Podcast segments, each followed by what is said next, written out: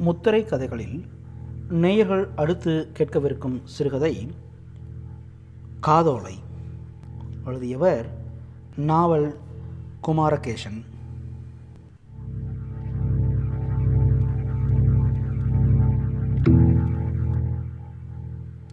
பங்குனி வெயில் பதவி இழந்துக்கிட்டு இருக்குது இறங்கு பொழுது இருக்க வடக்காம போகிற சர்க்கார் பஸ் பெரிய ரோட்டில் கனவாமேடு ஏறி போகிறது இறைச்சலோட கேட்குது பெரிய ரோட்டில் இருந்து கரட்டடியூருக்கு கிளக்காமல் போகிற பாதையோரத்தில் செம்மணத்தி செடி மறைவில் மறைஞ்சு மறைஞ்சு நின்றுட்டுருக்கான் காதோலை.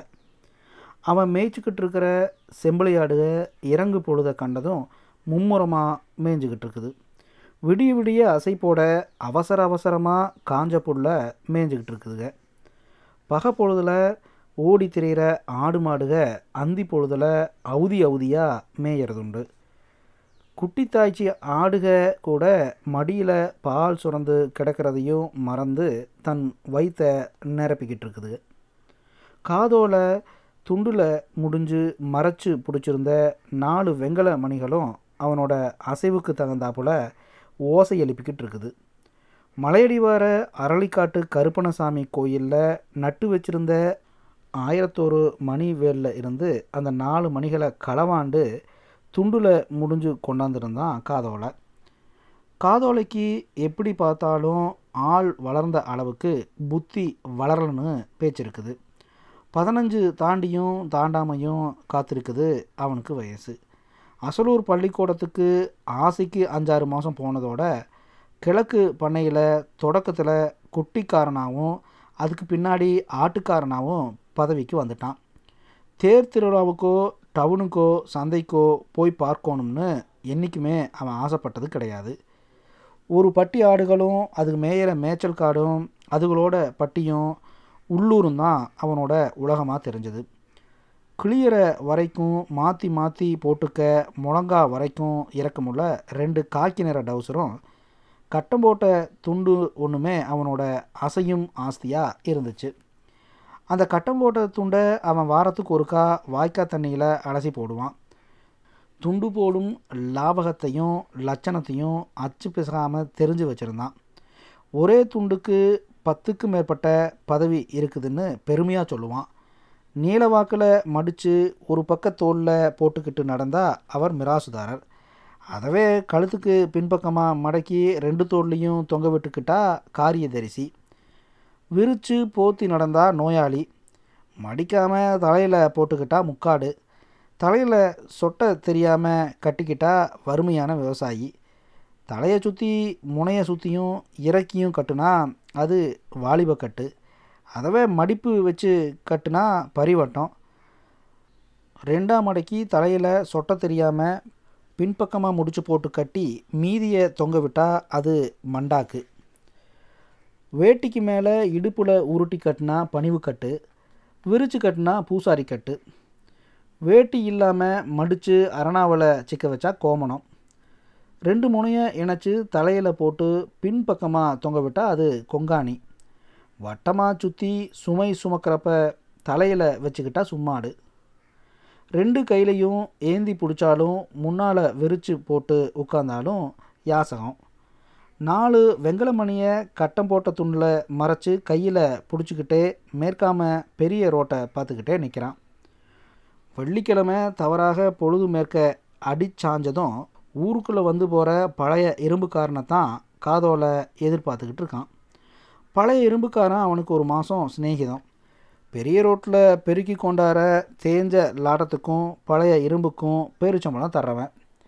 ரெண்டு வாரமாக ஆடுகளை செம்மணத்தி காட்டிலையே மேய விட்டு போட்டு இங்கிட்டு ரெண்டு மைல் அங்கிட்டு ரெண்டு மைல் தூரமாக நடந்து லாடம் பொறுக்கி கொண்டாந்து வச்சுருந்து பேரிச்சம்பழம் வாங்கி தின்ன காதோலைக்கு இப்போ லாடமும் கிடைக்கல பழைய தகரமோ இரும்போ ரோட்டோரத்தில் தட்டுப்படலை. வர வர லாரியும் பஸ்ஸுமா பெருகி போக மாட்டு வண்டி குறவாக போச்சு.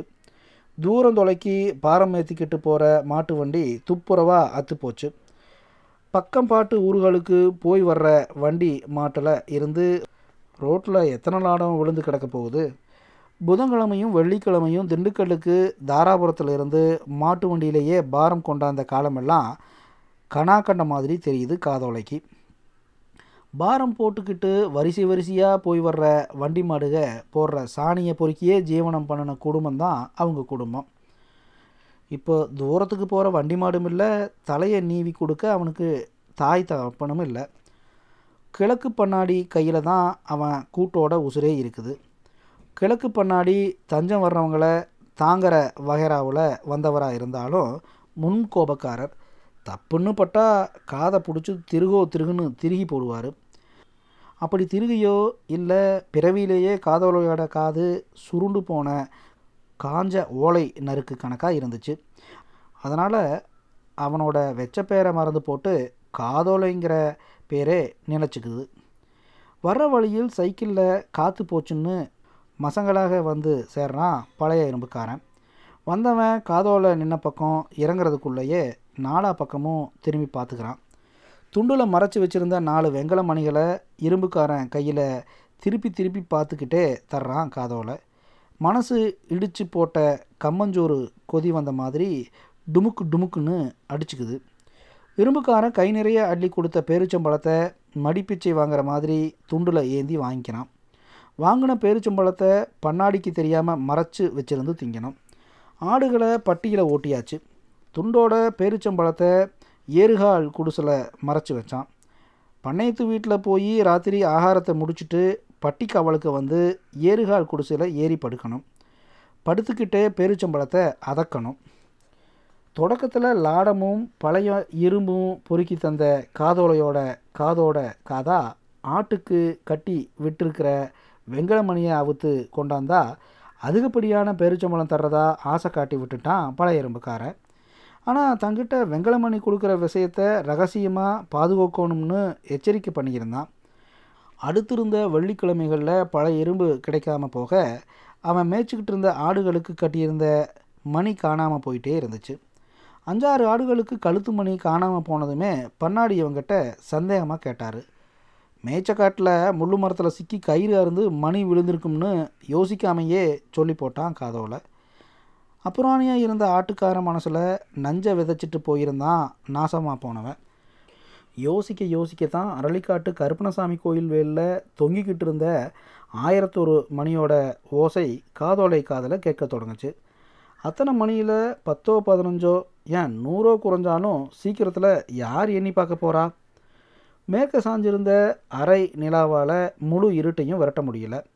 ஏதோ ஒரு உத்வேகத்தோட வேல்மணியை கலட்டி கொண்டாந்து இரும்புக்காரங்கிட்ட கொடுத்துட்டானே தவிர அதுக்கு பின்னாடி அவன் மனசு ஒரு நிலையில் அடங்கி நிற்கலை பண்ணையத்து வீட்டில் போய் சோறு வாங்கி உட்காந்தா சோறு உள்ளே இறங்கலை வாங்கின சோத்தை பண்ணைய கரிச்சிக்கு தெரியாமல் மரப்பாக கொண்டாந்து நாய்க்கு வச்சு போட்டு பட்டிக்கு வர்றான். இன்னும் கோயிலில் நிறைய மணி இருக்குதான்னு இரும்புக்காரன் திருப்பி திருப்பி கேட்டதன் பேரில் இப்போ தான் இவனுக்கு சந்தேகம் வருது. பழைய லாடத்தை தெரிஞ்சு வாங்கினவன் வெங்கல மணியை மட்டும் ஏன் ரகசியமாக வாங்கணும்? இதில் ஏதோ சூட்சமம் இருக்குதுன்னு இப்போ தான் யோசிக்கிறான். வாங்கி வச்ச பேரிச்சம்பழத்தை வாயில் வைக்க மனசு தைரியம் கொடுக்கல. கருப்பணசாமியை பற்றி காலங்காலமாக சொல்கிறத கதையெல்லாம் ஒன்றுன்னா ஞாபகத்துக்கு வருது. வேல்மணியை போட்டு வாங்கின பேரிச்சம்பழத்தை சாமிக்கே படைக்க தீர்மானித்து புறப்படுறான். கைத்தடையை தரையில் தட்டிக்கிட்டே அரை நிலா வெளிச்சத்தில் ஒத்தையடி பாதை வழியாக அரளி காட்டுக்குள்ளே போகிறான் கையில் லைட் இல்லாத இருட்டில் கைத்தடியை தரையில் தட்டிக்கிட்டே நடந்தால் வழியில் படுத்துக்கிற பாம்பு பள்ளி விலகி போகுங்கிறதால கைத்தடியை பலமாக தட்டிக்கிட்டே நடக்கிறான்.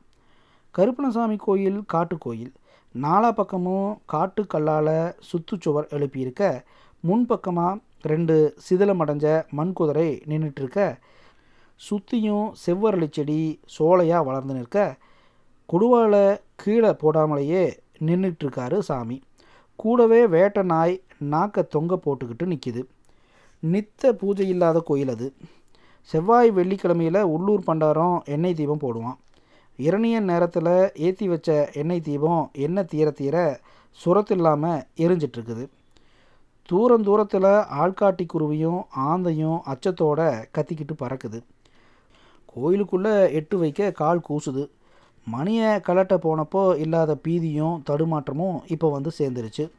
சுற்றியும் யாரும் இல்லைங்கிறத உறுதி பண்ணினவன் துண்டோடு சேர்த்து பேரிச்சம்பழத்தை சாமிக்கு படைச்சிட்டு காலில் விழுந்து மன்னிப்பு கேட்டுக்கிட்டு திரும்புகிறான் ஏறுகால் குடிசலை வந்து பட்டி காவலுக்கு படுத்தவனுக்கு என்னதான் பாடுபட்டும் தூக்கமே வரலை.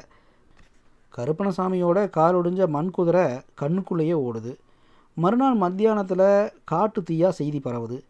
காட்டுக்கோயிலில் நிறுத்தி வச்சிருந்த ஆயிரத்தோரு மணி வேலை அடியோட களவாண்டுட்டாங்கன்ற செய்தி காதோல காதில் பேரிடியாக வந்து விழுகுது. அவனோட மனசுக்குள்ளே பழைய இரும்புக்காரன் வந்து வந்து போகிறான் பொழுது விழுந்து மசங்களாகுது ஆடுகளை பட்டியல் அடைச்சவன் நடந்ததை சொல்லி பண்ணாடிக்கிட்ட மாப்பு கேட்டுக்கோணும்னு பண்ணையத்து வீட்டுக்கு போகிறான் வீட்டுக்கு வெளியே பண்ணாடி செருப்பு இருக்குது. பண்ணாடி யாரோடவோ வீட்டுக்குள்ளே பேசுனது வெளியே வந்து மின்னலாக பாயுது. அநாத நாய்க்கு அடைக்கலம் கொடுத்தேன் பாரு. இன்றைக்கி கோயிலில் வேலை திருடி பேரிச்சம்பழம் வாங்கி தின்னவன் நாளைக்கு பட்டி ஆட்டவே விற்று திங்க மாட்டான்னு என்ன நிச்சயம்? என்ன எகத்தாளம் இருந்தால் தின்னு போட்டு மீதியை துண்டோட சாமிக்கே வச்சுட்டு வருவான். நாயை ஊற விட்டே விரட்டணும். காட்டி கொடுத்துருச்சு துண்டு. ஊர்க்கூட்டத்தில் என்னதான் எடுத்து சொன்னாலும் யாரும் ஏற்றுக்க மாட்டாங்க. தனக்கு பழி வந்தால் பரவாயில்லை. அரவணைச்ச பண்ணைக்கே அவ பேர் வர்றதா? பண்ணாடியை தேடி வீட்டுக்கு வந்த சுவடே தெரியாமல் கால் துவண்டு பட்டிக்கு திரும்பி வர்றான் காதோல. பட்டிக்குள்ளே படுத்திருந்த ஆடுக செவனேன்னு அசை போட்டுக்கிட்டு படுத்திருக்குது. பட்டி கடவா வாசல் படலில் கைத்தடியை சாய்ச்சி வச்சுட்டு செருப்பையும் சோடி சேர்த்து ஏறுகால் குடிசில் அவன் படுக்கிற கட்டலில் வச்சு போட்டு பண்ணையவே திரும்பி திரும்பி பார்த்துக்கிட்டு பண்ணையை விட்டு வெளியேறி நடக்கிறான். ஏகதேசமாக நாற்பது வருஷம் ஆச்சு காதோலை போன திக்கு திசையே தெரியலை. அவனோட செருப்பும் கைத்தடியும் அதே கிழக்கு பண்ணையில் பட்டிக்கு காவலா ஏறுகால் குடிசையில் இருக்குது. காதோலை இன்னும் அந்த ஊரையும் ஆடுக மேயிற மேய்ச்சல் காட்டையும் கிழக்கு பண்ணையும் சுற்றி சுற்றி வர்றதா சனங்க நம்பிக்கை வச்சுருக்காங்க. இது நாள் வரையிலும் கிழக்கு பண்ணை பட்டியில் காவலுக்கும் ஆள் படுக்கிறதில்ல களவும் போனதில்லை.